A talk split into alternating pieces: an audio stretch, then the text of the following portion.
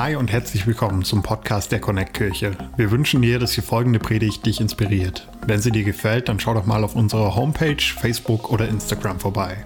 Wir würden uns riesig freuen, dich auch mal live in unseren Gottesdiensten zu haben und mit dir zu connecten. Unsere Gottesdienste finden jeden Sonntag um 10 Uhr und um 11.30 Uhr in der Michaeliskirche Erfurt statt. Mehr Infos zu unseren Gottesdiensten findest du auf erfurt.connectkirche.de. Egal wo du gerade bist, wir hoffen, dass diese Predigt zu dir spricht und dich einen großen Schritt in deinem Leben weiterbringt. Viel Spaß beim Zuhören.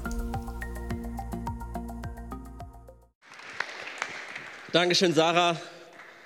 Vielen lieben Dank, Walle.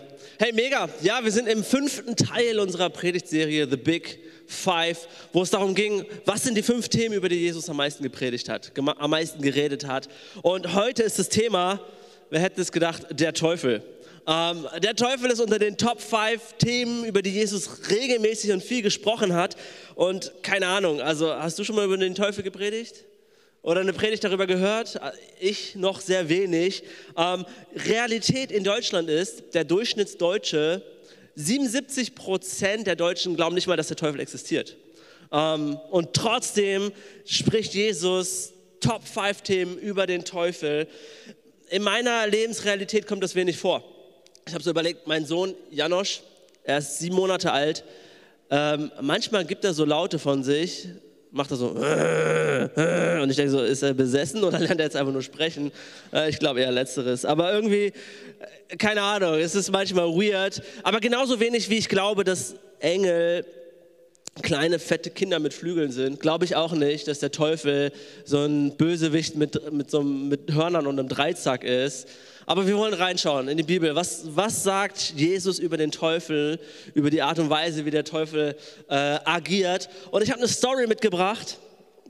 Vielleicht nicht die, die du erwartet hast, aber wir werden einiges über die Strategie des Teufels herausfinden. Wir lesen ab Matthäus 3, Vers 15. Und Matthäus ist einer der Jünger, einer der Freunde, der Nachfolger Jesu, die mit ihm unterwegs waren und einfach aufgeschrieben hat, hey, was, ist, was hat sich ereignet, als Jesus hier am Start war? Und dort ähm, fängt es an mit der Taufe von Jesus. Da starten wir rein. Matthäus, 5, äh, Matthäus 3, ab Vers 15. Da taufte ihn Johannes. Als Jesus gerade aus dem Wasser stieg, öffnete sich der Himmel und er sah den Geist Gottes wie eine Taube herabschweben und sich auf ihm niederlassen. Und eine Stimme aus dem Himmel sprach, dies ist mein geliebter Sohn, an ihm habe ich große Freude. Okay, soweit hat das noch nichts mit Teufel zu tun, zum Glück. Nächster Vers geht es dann los. Danach führte der Heilige Geist Jesus in die Wüste, weil er dort vom Teufel auf die Probe gestellt werden sollte. Nachdem er 40 Tage und 40 Nächte keine Nahrung zu, keine Nahrung zu sich genommen hatte, war er sehr hungrig. You don't say. Da trat der Teufel zu ihm und sagte, wenn du Gottes Sohn bist, kleiner Einschub, eben hieß es noch, dies ist mein geliebter Sohn, an dem habe ich Freude. Der Teufel sagt, wenn du Gottes Sohn bist, dann verwandle diese Steine in Brot. Doch Jesus erwiderte, nein, die Schrift sagt, der Mensch braucht mehr als nur Brot zum Leben.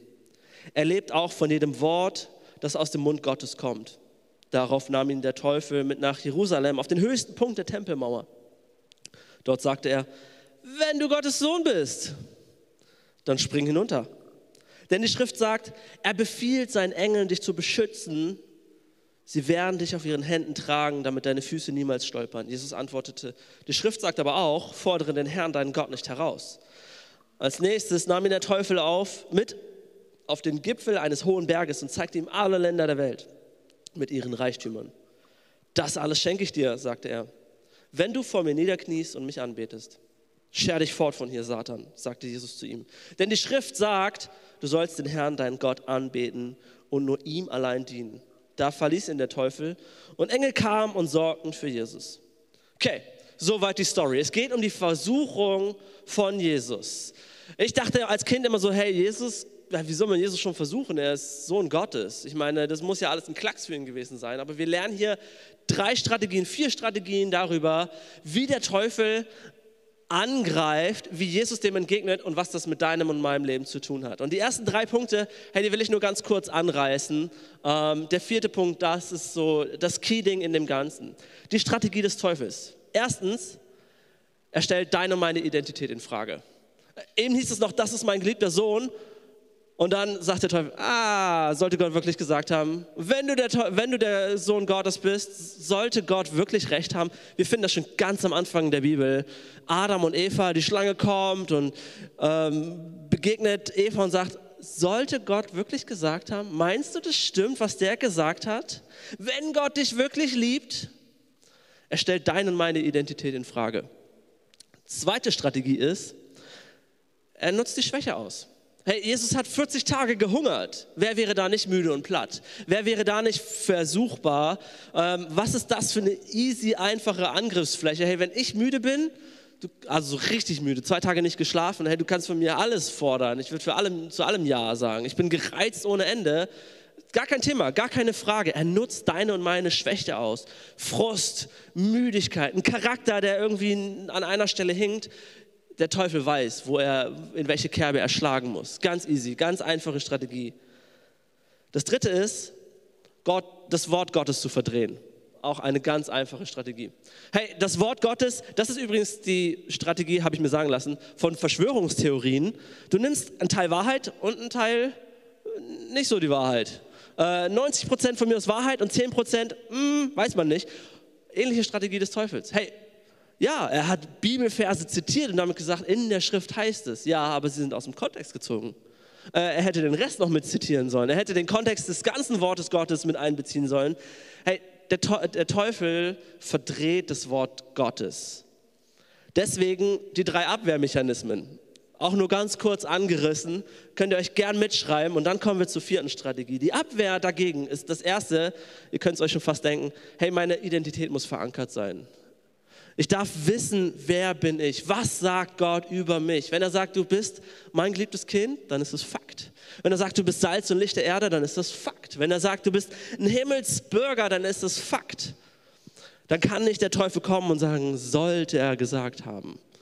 Meine Identität darf in diesem Wort Gottes und in Jesus verankert sein. Das zweite ist, ich muss mir meiner Schwächen bewusst sein hey, wissen, wo mein Blindspot ist, wo ich Macken habe.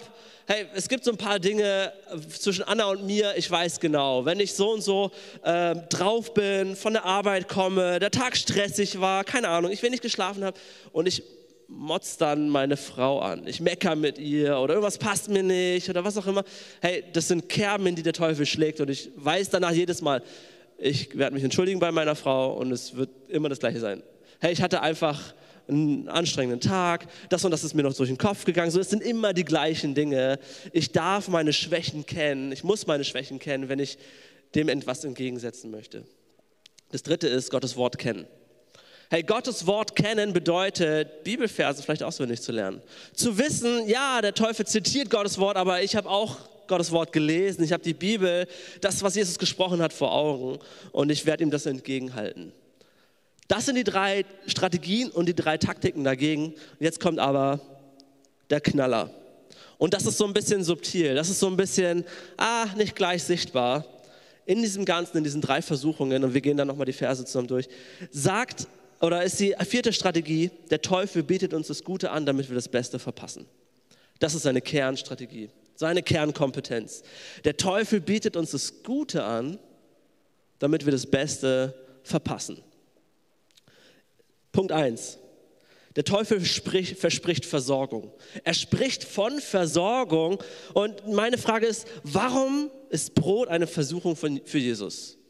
Warum sollte Jesus sich versucht fühlen, Steine in Brot zu verwandeln? Ich meine, ganz offensichtlich, Jesus hatte Hunger. Äh, wer wäre da nicht versucht zu sagen, okay, komm, jetzt hier, hier sind genug Steine auf dem Boden, alles Brot.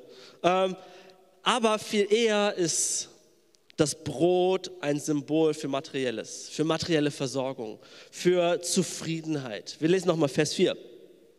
Doch Jesus erwiderte, nein, die Schrift sagt, der Mensch braucht mehr als nur Brot zum Leben. Er lebt auch von jedem Wort, das aus dem Mund Gottes kommt.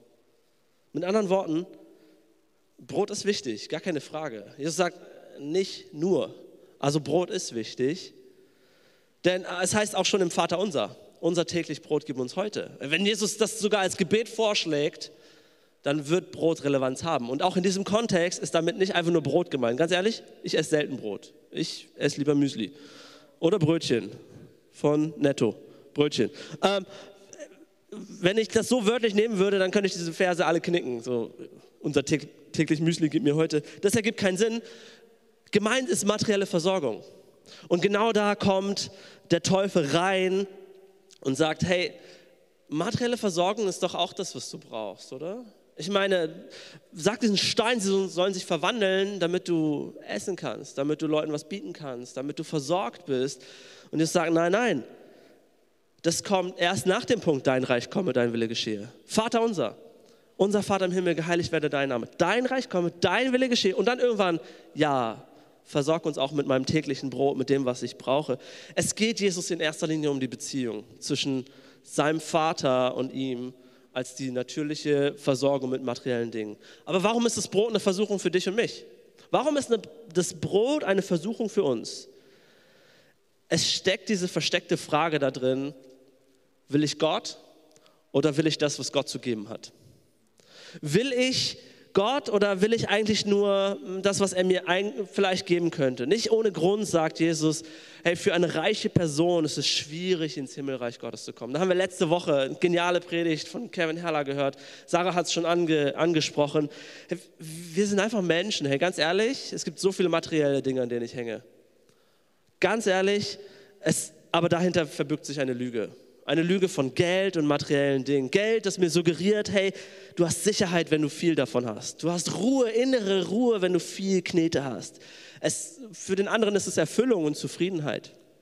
Für den nächsten ist es Anerkennung oder Zugehörigkeit. Hey, materielles suggeriert mir, mir geht's gut. Und die Frage des Teufels in dem Ganzen ist eigentlich, hey, wenn du ein Kind Gottes bist, wenn du wirklich ein Freund von diesem Jesus bist, warum hast du dann kein cooleres Auto? Warum fährst du so einen gammeligen Golf 4? Hey, warum, warum wohnst du in einer WG?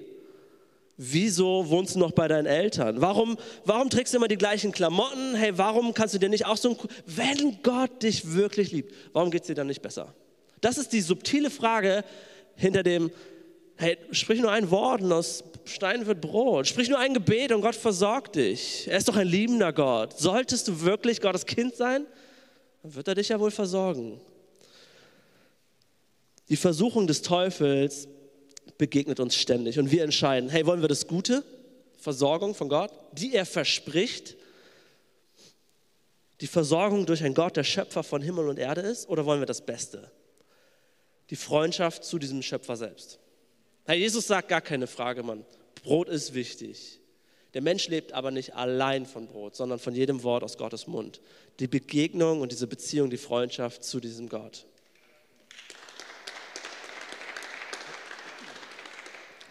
Der zweite Punkt, danke Joni, äh, der zweite Punkt, der Teufel verspricht Anerkennung.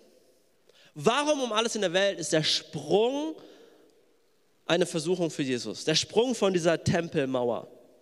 Vor allem, da Jesus sich ja laut der Aussage des Bibels daraus, laut der Aussage der Bibel, darauf verlassen darf, dass Gott ihn rettet. Ähm, der, der Teufel zitiert sogar noch, hey, hab keine Angst, du kannst springen. Gott hat es versprochen, er wird dich beschützen.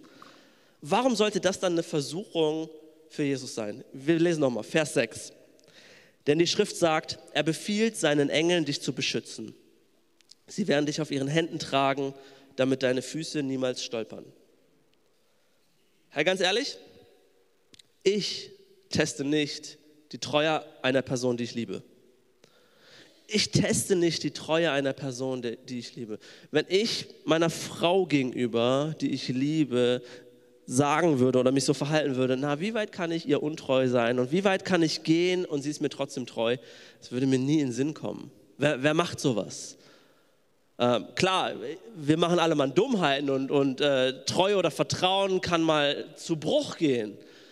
Aber ich, wenn ich eine Person liebe, dann tue ich das nicht vorsätzlich. Dann gehe ich nicht absichtlich den Schritt und sage, na, wie weit kann ich gehen? Weil sie hat es ja damals versprochen, deswegen musste sie sich dran halten. Wie weit kann ich gehen? Sowas, das macht man nicht, wenn man eine Person liebt. Auf der anderen Seite, hey, mein Sohn Luis, er ist dreieinhalb Jahre alt. Wir lieben es im Nordpark auf diesem Spielplatz zu sein, der, äh, ich glaube, er heißt Waldspielplatz, ähm, wo ganz viel Holz ist. Ist super cool, übrigens auch Westmont Hornistennester. Ähm, aber dort gibt es so ein paar Klettergerüste und wenn Luis so ganz weit oben steht und er hat es noch nicht so drauf mit dieser Feuerwehrleiter da so sich ähm, runterschwingen zu lassen, Dann habe ich schon manchmal zu ihm gesagt, Luis, ich will, dass du die Treppe wieder runtergehst. Und wenn mein Sohn dann steht und da oben steht und sagt, na, mein Vater wird mich eh auffangen, ja, ich werde ihn eh auffangen und danach werde ich mit ihm schimpfen. Ich werde ihn auffangen, weil ich ihn liebe und danach werde ich sagen, jetzt geht's sofort nach Hause. Und danach werde ich sagen, und ich liebe dich trotzdem. Ich liebe dich über alles. Du bist mein größter Star und ich werde mit ihm schimpfen. Hey, das ist vielleicht so ein bisschen das Verhältnis. Ja, ich habe ihm versprochen, ich werde mein Bestes tun, für diesen Sohn, für meinen Sohn zu sorgen. Ich werde ihn auf Händen tragen, ich werde ihn auffangen, wo immer er runterspringt. Aber in dem Moment hat er meine Treue getestet. Und das ist nicht in Ordnung. Ähm, und trotzdem werde ich ihn lieben. Steht völlig außer Frage. Hey, so ungefähr können wir uns das Verhältnis hier vorstellen. Aber nicht nur, dass Jesus mit einem Sprung die Beziehung zu seinem Vater getestet hätte, Nein, dieser Tempel, diese Tempelmauer, hey, da war der Tempel, die Tempelmauer, da waren Tempelbedienstete, da waren Menschen, da sind Leute rumgelaufen. Das, was der Teufel hier versucht hat, ist zu sagen, hey, wenn du dich da runterstürzt, du würdest eine Show abliefern. Weil du stürzt dich runter, es wird dir nichts passieren. Hey, du würdest an Ansehen gewinnen, Anerkennung bekommen, wenn du als, als Person dich da runterstürzt und dir wird nichts passieren. Hey, zieh dir das mal rein. Die Leute würden sagen, was geht? Ähm, weil ich meine, wie oft hatte Jesus sich in den Haaren mit diesen Pharisäern, den Schriftgelehrten, die, das Volk, die Leute, die da unten rumgelaufen sind, wie oft hat Jesus mit denen sich gefetzt? Und der Teufel sagt, hey, ein Sprung und alles wäre cool. Die Leute würden dich feiern. Die würden sagen, Alter, an dem ist was dran. Spring und Menschen werden dich bewundern und anerkennen. Jesus hätte diese Anerkennung gut gebrauchen können. So als kleinen Vorschuss, als Start. Ich meine, seine, sein öffentliches Auftreten hat da erst so richtig begonnen. Der Teufel versucht Jesus, um ihm zu sagen, wenn du Gottes Sohn bist, falls Gott dich wirklich liebt, hey, dann wird er dich retten. Und du wirst vor deinen zukünftigen Anklägern gut dastehen. Denn Jesus wusste, wer ihn am Ende anklagen und ans Kreuz nageln wird. Die Liebe und das Vertrauen des Vaters steht hier der, dem Ansehen bei Menschen gegenüber. Das ist die Versuchung in dem Ganzen. Deswegen war es eine Versuchung für Jesus, darunter zu springen. Liebe des Vaters, sein Versprechen, seine Treue versus das Ansehen bei Leuten und ich komme an und mein Job hier wird einfacher. Warum ist aber der Sprung eine Versuchung für mich, vielleicht auch für dich, für uns? Ganz realistisch, wir werden, keiner von uns wird jemals auf einer Tempelmauer in Israel stehen und vor dieser Versuchung stehen. Spring ruhig. Realistisch ist es viel eher so, dass ich schon manchmal sage, hey, wie weit kann ich mit der Sünde gehen und Gott liebt mich trotzdem? Wie weit kann ich es richtig verbocken und ich weiß, dass ich hier gerade falsch liege und ich weiß, dass es nicht richtig ist, was ich tue? Wie weit kann ich gehen und Gott liebt mich trotzdem? Wie weit kann ich gehen und äh, ich kann sonntags trotzdem in den Gottesdienst gehen und alles ist wieder cool und ich kann ja wieder ein Gebet sprechen. Hey, manchmal teste ich diese Liebe und diese Treue Gottes. Ich persönlich, keine Ahnung, wie es dir geht. Manchmal gibt es Situationen, wo ich denke, ha, wie, wie weit kann ich gehen? Und täglich darf ich entscheiden, hey, tue ich Dinge, um Eindruck zu machen? Oder tue ich Dinge und weiß, hey, Gott ist trotzdem in meiner Schwachheit mächtig? Wie oft tue ich Dinge, um gut dazustehen bei Menschen? Oder, oder gibt es auch Situationen, wo ich einfach weiß, hey, ich habe es überhaupt nicht drauf und Gott, du musst es jetzt hier rocken, sonst, sonst haben wir verloren. Hey, eine Versuchung für mich ist schon manchmal zu sagen, hey, guck mal, was ich geleistet habe unter Freunden, unter, keine Ahnung, in der Kirche, unter Family zu sagen, hey, guck mal, was ich geschafft habe, guck mal, was ich gemacht habe. Ich bin der Held, ich bin der Gute hier. Guck mal, wie toll ich bin. Guck mal, wie gut Gott mich versorgt, weil ich ihm treu bin, weil ich so ein guter Typ bin. Hey, das ist diese Versuchung, die da drin steckt. Menschen wären beeindruckt von mir. Sie könnten sich ein Beispiel nehmen an mir. Was irgendwie auch mein Job ist als Pastor, dass Leute sich ein Beispiel nehmen hey, aber was ist die Motivation? Was ist der Kern dahinter? Was, was treibt mich an zu, zu dem, was ich tue? Die Frage ist am Ende, will ich das Gute? Anerkennung vor Menschen, bei Freunden? Möchte ich anerkannt, gemocht sein? Hey, oder will ich das Beste? Anerkennung vom Vater. Egal, ob Leute mich sehen oder nicht sehen. Das dritte ist, der Teufel verspricht uns Macht. Der Teufel verspricht uns Macht. Jetzt die Frage einmal andersrum warum sind die Reiche der Welt eine Versuchung für uns? Vers 4, wir steigen nochmal ein. Also warum sind die Reiche der Welt eine Versuchung für uns? Vers ähm, 8 bis 9, sorry. Dort heißt es, als nächstes nahm ihn der Teufel mit auf den Gipfel eines hohen Berges und zeigte ihm alle Länder der Welt mit ihren Reichtümern. Das alles schenke ich dir, sagt er, wenn du vor mir niederkniest und mich anbetest. Warum ist es eine Versuchung für uns? Wir können die Frage ein bisschen anders formulieren, nämlich, hey, wenn du von diesem Gott ablässt, dein eigenes Ding tust, dann hast du das Sagen, Mann. Du bestimmst. Du sagst, wo es lang geht. Hey, das ist, du bist dein eigener Herr. Lass dir nicht vorschreiben, wo es lang geht. Von niemandem. Hey, das ist eins der höchsten Güter, dieses Individualität und, und äh, dieses Ich entscheide, Freiheit, das ist eins der höchsten Güter, die wir in unserer Kultur haben. Lass dir nicht vorschreiben, was du zu tun hast, was Leute sagen. Mach mach dein eigenes Ding. Die Macht über, über mein eigenes Leben ist eine reale Versuchung. Hey, ist ein reales Ding, etwas, was mir jeden Tag vor Augen steht. Hey, ziehe ich mein eigenes Ding durch, sage ich, wo es lang geht, oder ordne ich mich etwas oder jemandem unter? Mein Leben, meine Entscheidung, mein Reich. Und schon landen wir wieder bei dem Top 1 Thema, was wir vor vier Wochen hatten, Gottes Reich. Hey, das war das Top 1 Thema, über das Jesus geredet hat, am häufigsten in der Bibel geredet hat, das Reich Gottes versus mein Reich. Bin ich in der Lage, mich diesem Gott unterzuordnen, sein Reich in meinem Leben anzunehmen, zu glauben, dass er in meinem Leben besseren Einfluss hat, als wenn ich alles selbst bestimme? Hey, oder glaube ich, dass mein Reich, mein Statement, mein Sagen, mein Tun höher steht? Es ist genau das, wo, wo der Teufel reinschlägt und sagt, hey, ja, ich verspreche dir die Reiche dieser Welt, wenn du von diesem Gott ablässt. Wenn du gar nicht erst auf diesen Gott zugehst.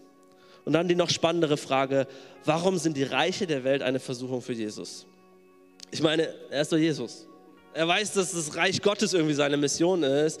Äh, der, der Wille Gottes ist sein Auftrag. Warum sollte das eine Versuchung sein für Jesus? Nochmal Vers 4, äh, Matthäus 4, Vers 8. Als nächstes nahm ihn der Teufel mit auf den Gipfel eines hohen Berges und zeigte ihm alle Länder der Welt mit ihren Reichtümern. Das alles schenke ich dir, sagte er, wenn du vor mir niederkniest und mich anbietest. Hey, die Versuchung, die Jesus in diesem Ganzen ähm, erlebt hat, war nicht leiden zu müssen. Dieses Angebot des Teufels, hey, wenn du vor mir niederkniest, hey, dann wirst du nicht leiden müssen. Ich schenke dir alle Reiche, du wirst alles kriegen. Hey, das ist doch das Ziel. Du willst, dass Menschen dir nachfolgen. Das ist doch das Ziel, dass du der Herr dieser Welt bist. Du wirst nicht leiden müssen. Du musst nur niederknien. Einfach nur niederknien und mich anbeten. Und dann denke ich so als, als frommer und in, seit Kindheit aufgezogener Christ, so, ah, das würde Jesus doch niemals tun. Er ist doch Jesus. Warum sollte er da niederknien? Vielleicht ein kleine, kleiner Hinweis und kleine Hilfe. Hebräer 4, Vers 15, eine andere Stelle im Neuen Testament, im zweiten Teil der Bibel, heißt es, Jesus versteht unsere Schwächen, weil ihm dieselben Versuchungen begegnet sind wie uns. Doch er wurde nicht schuldig. Crazy. Heißt es also, Jesus ist Mensch und Gott. Jesus hat genauso Versuchungen erlebt wie du und ich keine Ahnung, in welcher Versuchung du gerade stehst, wo du zweifelst, wo du haderst, wo du innere Zweifel hast. Ich möchte sagen, Jesus kennt dich. Jesus kennt deine Situation. Er hat, es heißt hier, er, hat, er wurde in allem versucht wie du und ich. Er spürt diesen Schmerz, er spürt diese, dieses Ziehen, er spürt diese Verzweiflung, er spürt das Scheitern, er weiß, wie es sich anfühlt, diesen, diesen Sog der Versuchung, er kennt es. Und das führt mich zu dieser Annahme, und fast schon tiefen Überzeugung, die Mission Jesus, Gott rettet, hätte scheitern können. Diese Mission, Jesus kommt auf die Erde und hat diese Mission, Gott, den Vater, diesen Menschen nahezubringen, Reich Gottes aufzubauen, den Menschen Liebe, Gnade, Versöhnung entgegenzubringen. Sie hätte scheitern können. Mit diesem einfachen Kniefall, und jetzt muss ich gucken, dass die Hose nicht reißt, äh, mit diesem einfachen, ja, ich, ich nehme die Weltreiche an. Die Mission hätte mit einem Satz scheitern können, mit einer Bewegung scheitern können. Und es lässt mich so leicht erahnen, hey, dieser Jesus muss es ernst gemeint haben. Wenn er sich all das Leid hätte ersparen können mit einem Kniefall. Er war immer noch ganz Mensch, immer noch ganz Gott. Es war seine eigene Entscheidung. Wir skippen drei Jahre vor zu der Kreuzigungsszene von Jesus. Drei Jahre vorgeskippt und dort heißt es ein paar Tage vor seiner Kreuzigung, Matthäus 26 oder ein paar, paar Stunden vor der Kreuzigung, Matthäus 26, Vers 39. Um uns klarzumachen, die Mission hätte scheitern können. Matthäus 26, 39. Er ging noch ein bisschen weiter, Jesus, sank zu Boden und betete, mein Vater, wenn es möglich ist, lass den Kelch des Leides an mir vorübergehen. Doch ich will deinen Willen tun, nicht meinen. Zwei Optionen hier. Entweder es gab noch einen anderen Weg, Jesus betet. Jesus betet, hey, wenn es eine Möglichkeit gibt, dann lass den Kelch an mir vorbeigehen. Dieses Leid, ich will es nicht. Ist die Aussage in dem Ganzen ich, ich will dieses Leid nicht. Entweder es gab eine Option, Gott so im letzten, letzten Moment so, oh Mist, ja, es gab, es gab noch was, aber hey, sorry, zu spät. Hey, oder es gab keine Option. Das ist so, das, also mehr lese ich da nicht raus. Entweder es gab die Option, dass, dass es noch einen anderen Weg gab, aber davon lesen wir nichts. Und Jesus sagt, hey, wenn es möglich wäre, und wir lesen daraus, Jesus hätte sich dagegen entscheiden können. Jesus hätte sagen können, ja, mein Wille geschehe und nicht deiner.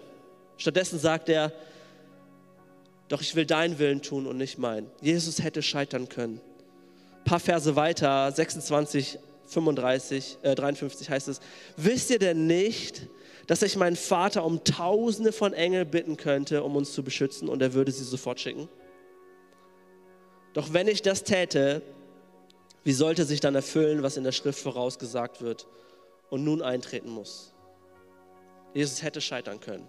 Und gleichzeitig war Jesus der Einzige, der diese Mission hätte erfüllen können. Jesus hatte alle Wahl.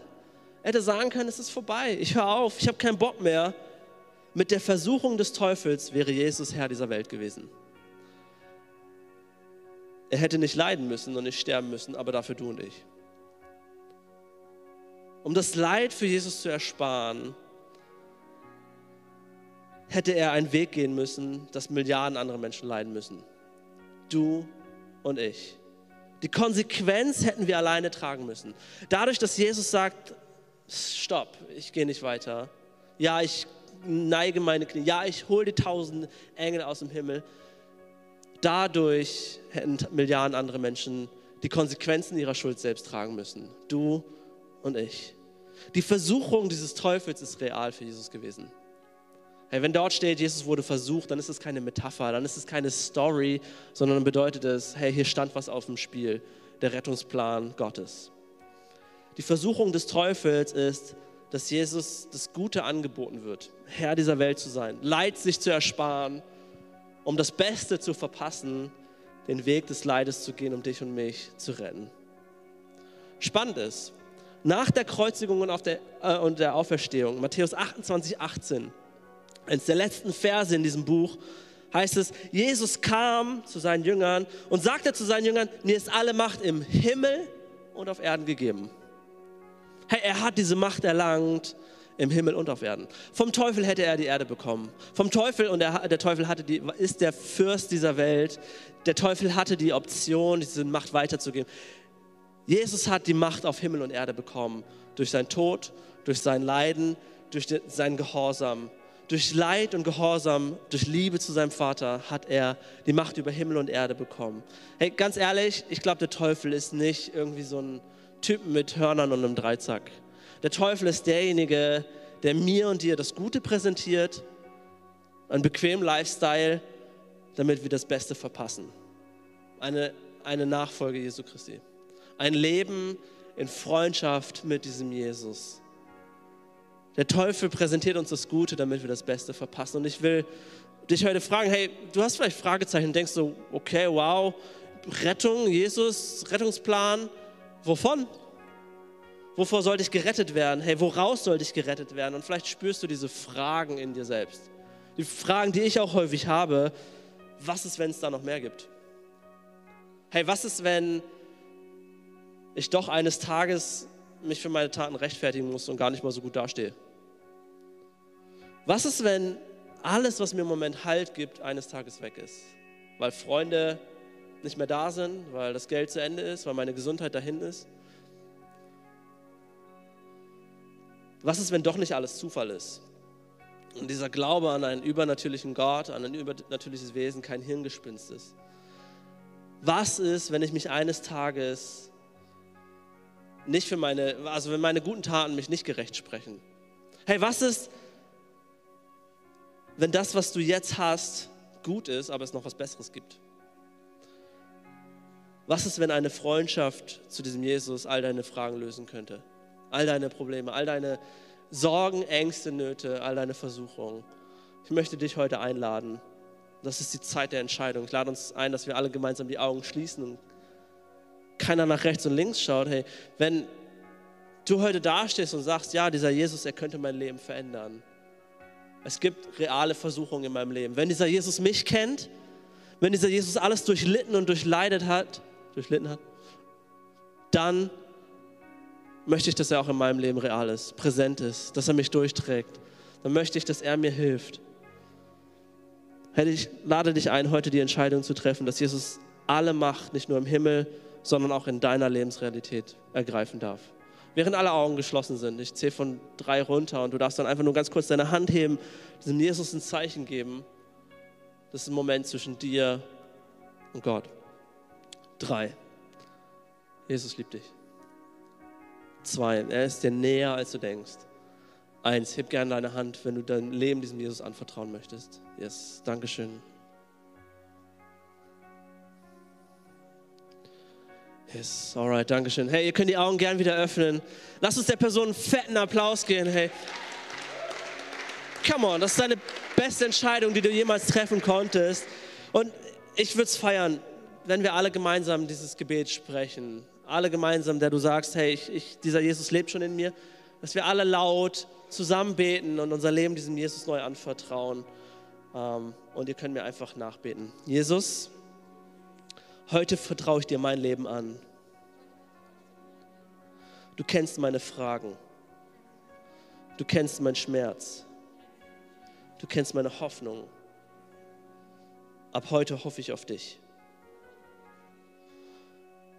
Danke, dass du Schmerzen auf dich genommen hast, um meine Schmerzen zu lindern. Danke, dass du der Liebe des Vaters treu geblieben bist, damit auch ich die Liebe des Vaters kennenlernen darf. Danke, dass meine Schuld getilgt ist, weil du schuldlos an meiner Stelle gestorben bist. Bitte zeig mir, was es bedeutet, dir nachzufolgen. Ab heute bist du mein Gott und Retter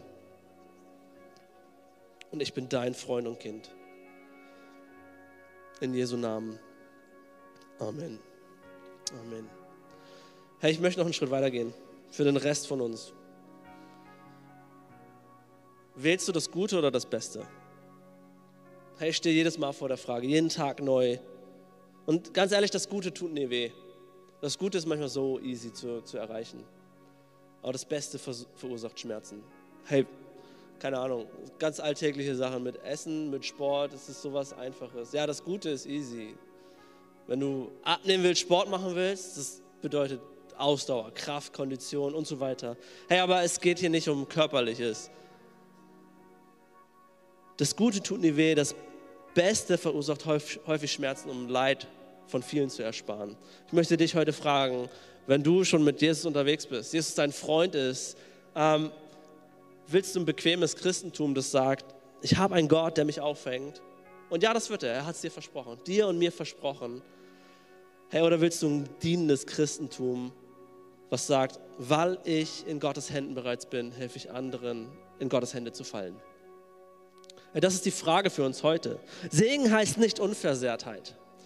Wenn Jesus schon Schmerz erleiden musste, wer sagt, dass wir das nicht tun müssen? Wir müssen manche Konsequenzen nicht tragen, ja aber wir folgen immer noch einem Jesus nach, der durch Leid und Leid gegangen ist, um es dir und mir einfacher zu machen. Ich möchte dich einladen, heute zu sagen, hey, was, was möchte ich? Wo möchte ich, dass mein Leben lang geht? Möchte ich ein bequemes, go with the flow Leben führen, wo ich merke, wow, ja, ich kann so viel empfangen und ja, Gott hat so viel versprochen, aber ich kann auch so viel geben, wenn ich immer wieder neu von ihm empfange. Ich kann so viel mehr Menschen helfen, diesen Jesus kennenzulernen, weil ich ihn bereits kenne. Ich lade dich ein, dass wir alle gemeinsam einmal aufstehen mit mir zusammen. Und ich will für dich beten. Wenn du sagst, hey, ich will das Bessere dem Guten vorziehen, auch wenn es etwas für mich kostet, hey, dann lade ich dich ein. Ich werde ein Gebet vorsprechen und wir können es alle gemeinsam laut äh, nachbeten. Und ich lade dich ein, das zu deinem Gebet zu machen, zu deinem Herzen zu machen. Ähm, und dieses Statement zu sagen, ja, ich will das Bessere dem Guten vorziehen. Lass uns zusammen beten. Jesus, zeig mir, wo ich Leid und Schmerz und Entbehrung, wo ich die Extrameile auf mich nehmen kann, damit, ich, damit andere Menschen dir begegnen können. Damit andere Menschen auch die Rettung erfahren, die ich erfahren habe. Danke, dass ich nichts beweisen muss, mir nichts verdienen muss, nichts wieder gut machen muss. Ich will lernen, mehr und mehr ein dienendes Herz zu haben und weniger bequem zu sein.